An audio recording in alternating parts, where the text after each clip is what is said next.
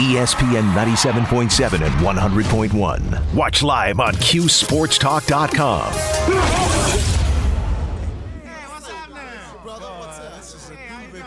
Welcome uh, back to Orange Nation. Our artist of the day today, Marvin Gaye. What's going on? We're about to find out what's going on in the hot stoves uh, season of baseball. See who's winning the offseason, Steve, in baseball. It's important to win the offseason. We're joined by Anthony Franco of MLB Trade Rumors. My favorite website. Did you know that? It's personally, it, it's literally like the only website I have bookmarked on my my bookmark. Well, thing. th- don't make him. I'll get any- him. Jordan wants to Sin- say yeah, something. since okay. Anthony's on, uh, thanks for joining, Anthony. This is how bad Paulie wanted you. We have a basketball team that's up and down right now. We have football players entering the portal. We have a soccer national championship, and Paulie specially requested we get you on to talk about baseball. So we appreciate you hopping on, man. I appreciate it. I'm flattered. It's going to try to have to live up to that uh, intro. All right, uh, going into our next, going into our last break, I said uh, there's there's rumors floating around that my favorite team and Steve's favorite teams have been in talks uh, about trading Fernando Tatis to the Yankees. I think it's hogwash. W- where do you stand on that? And is there any validity to the fact that those two teams have discussed the trade? Yeah, I, I can't see that happening. Um, I mean, it's just it's a terrible time for San Diego to try to trade Tatis. He's obviously coming off the year kind of wrecked by both the wrist injury and shoulder surgery, and obviously the PED suspension. Um, you're talking. I think he's still do over 300 million at this point. And if San Diego were that concerned about money, they wouldn't be throwing 280 million dollars at Xander Bogaerts. So no, I think Tatis will be back in San Diego. He's not going to play shortstop anymore. It's Bogaerts' job, but they'll give him a chance to try to rebuild his value and see if after what they hope will just be a one-off terrible year that he can be the player that he had been for the first couple seasons. So What, what do you make all these contracts? Last night we get we see Correa signing. They're all they're all in the 13, 12, 14 range. You know, is this going to hurt baseball in the long run? yeah, they're huge. Um, obviously, much bigger than I think most people expected. Definitely bigger than than we projected. If you go back and look at our predictions from starting the off season, we thought those guys would end up at eight, maybe nine years. Um, definitely didn't think anyone was getting to 11 or like Correa did 13.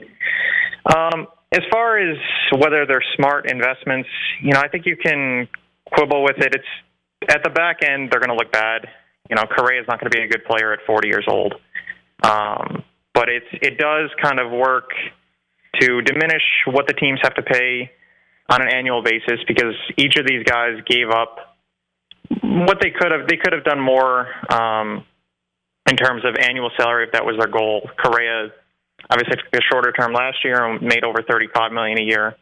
This time he's making somewhere closer to 26. So it's a calculated decision to reduce what you pay on an annual basis. That reduces um, what you have to pay in taxes as well because your luxury tax number is based off your annual salaries. Um, but yeah, they they are going to look very bad, kind of at the back end. So a risk reward strategy, but one that I didn't really see coming. I, I want to stick with the Yankees also. And uh, do you see them landing one of the? You know, there's a couple good pitchers left. Are they in on pitching, and do they have a chance of landing anybody?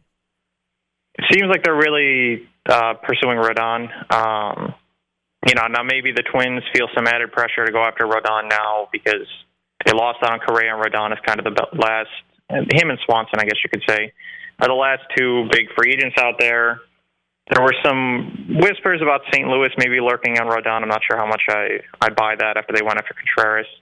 Um, but yeah, it definitely seems like he's kind of their top target. Jon Heyman at the New York Post reported yesterday that they had made him an offer. Now he says that Rodon's looking for seven years and probably over 200 million. I don't know if anyone's going to go there. That's that's very high. That's kind of not uncharted water for pitchers, but sort of in that Strasburg, David Price, Clayton Kershaw tier of guys who had consistently been 200 inning capital A aces. And Rodon's very good. He's never gotten to 200 innings though, and has kind of the spotty health history. So we'll see. Scott Boras's uh, clients have done very, very well this winter, and so maybe he'll pull that off again. But it seems like the Yankees kind of aren't there yet. But would like to get something done with Rodon if they can keep it under 200. Is there a backup plan if they don't get him? Uh, Heyman floated Eovaldi, who's I guess you could argue is the second best pitcher still remaining. Uh, Noah Syndergaard is out there. I guess they could look into him. Most of the starting pitching market is kind of ticked off, and at, at that point, if you're then looking at like, oh, should we go after Michael Wacha or whatever? I don't, I don't know that you're getting anyone who's going to be better than Domingo Germán or Clarke Schmidt or whoever you could plug in as your fifth starter. So it feels like it's probably going to be Rodon, Eovaldi, and if not, then maybe you just look at a bounce back candidate like um, you know a, a Zack Greinke or someone like that to kind of soak up innings because of the spotty health history of Germán or Luis Severino. But Rodon is kind of the big swing. You know, Anthony, I want to ask you about the Mets, and you know, you're talking about the, the pitching market, and you, you look at, at what they've done. They lose Degrom, Bassitt, and Walker, replace them with Verlander, Quintana, and Senga. Uh, Yep. Do you, do you think the Mets got better in, in the rotation? Oh man, that's a good question.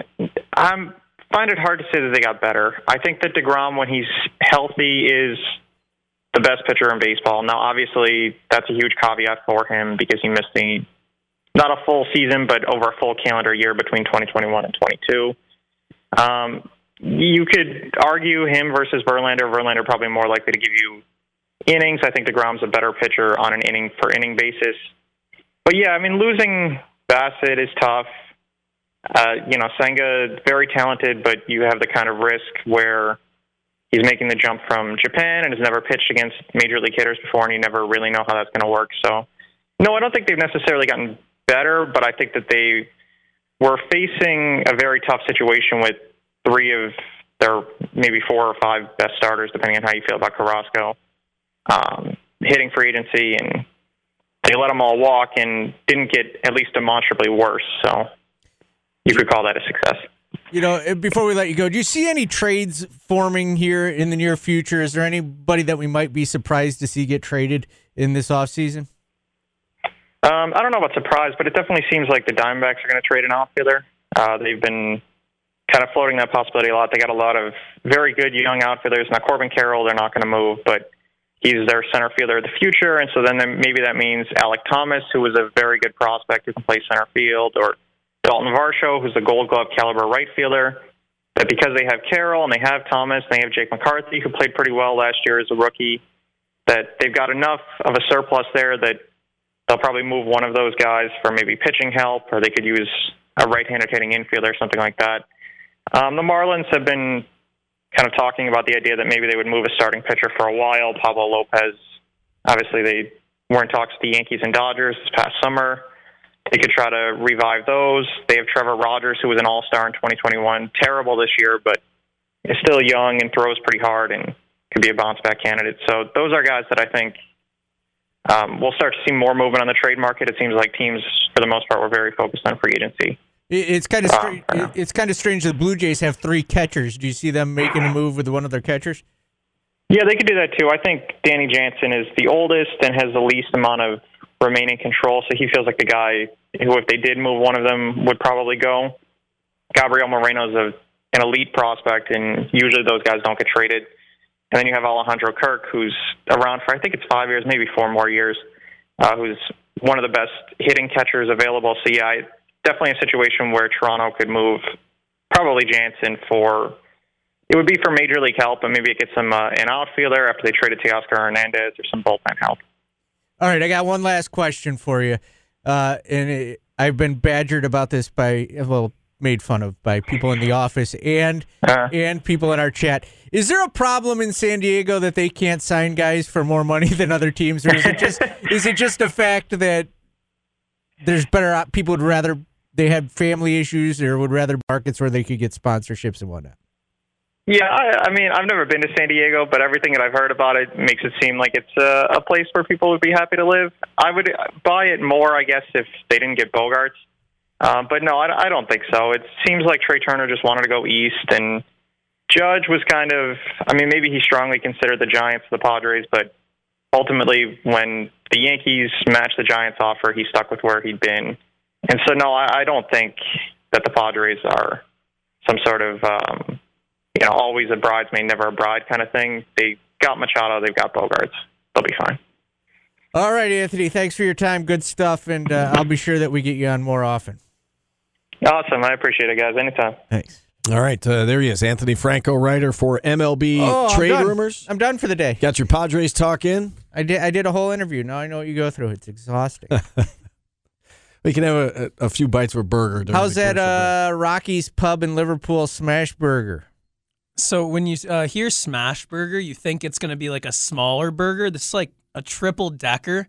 There's like a, a sweet smoky house sauce on it, tons of bacon. This is this is a great burger. Is it your And jam? it, it the, the jam is good, the bacon jam. And Steve, you were right. You called out a good bun. This is a great bun. Right? I, you know, you made fun of me when I said that, but it looks I like did. a good I li- bun. well, because you would point out the bun. There's like this. The bun is wonderful very important. Burger with loaded with Oh. cheese and sauce and bacon. And you're just like, oh, look at that It's, bun. it's funny that our Look at artist of the day bun. is Marvin Gaye, and I could have played like "Let's, Let's Get, Get It, It On" On.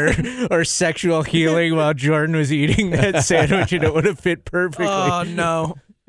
we can do it next segment, and then someone will clip it and then slow it down and then post it on Twitter. And it smells glorious. it Just- does. We got a yes. whole other one over Yeah. here, Steve. If you want to get your uh, Yeah. mitts on it. you really should get some napkins, though. The the bacon messy. jam is yeah, they, they're not shorting you on toppings. All right. Shout out Rocky's Uh, Pub. Jeez. We'll take a timeout. Uh, hour number one in the books. We'll kick off hour number two next on ESPN Radio.